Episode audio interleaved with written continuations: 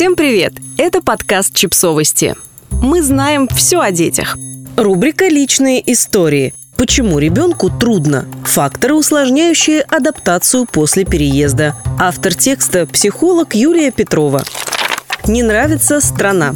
Если родителям не нравится страна или город, они не будут нравиться и ребенку. Это распространяется на культуру, традиции, людей и, конечно, язык. Родители не учат язык. Язык – то, что мы присваиваем, впускаем внутрь, делаем частью себя. Не существует сложного языка или способности к языку. Есть неприятие и сложные чувства. Отсутствие рутины – Первые месяцы важно посвятить налаживанию быта. Квартира, школа, магазины, аптеки, языковые курсы, поликлиники. Без рутины ребенку сложно развиваться. Рутина дает чувство безопасности и предсказуемости. Родителям тоже важно наладить рутину. Помимо работы, если она сохранилась с переездом, начать учить язык. Замалчивание. Ребенку не ясны мотивы переезда, если в родной стране или городе все было хорошо и не было явных причин и открытых конфликтов. Всегда можно подобрать слова, чтобы объяснить причину переезда.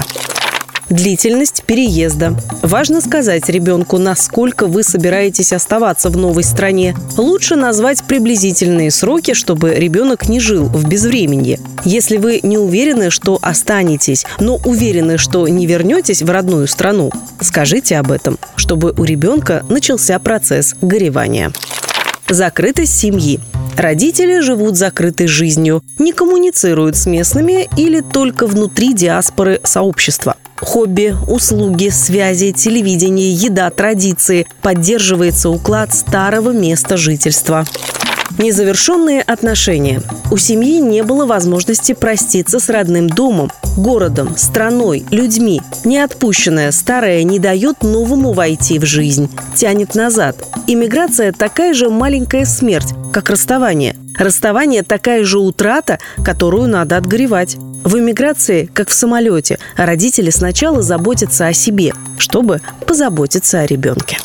Подписывайтесь на подкаст, ставьте лайки и оставляйте комментарии. Ссылки на источники в описании к подкасту. До встречи!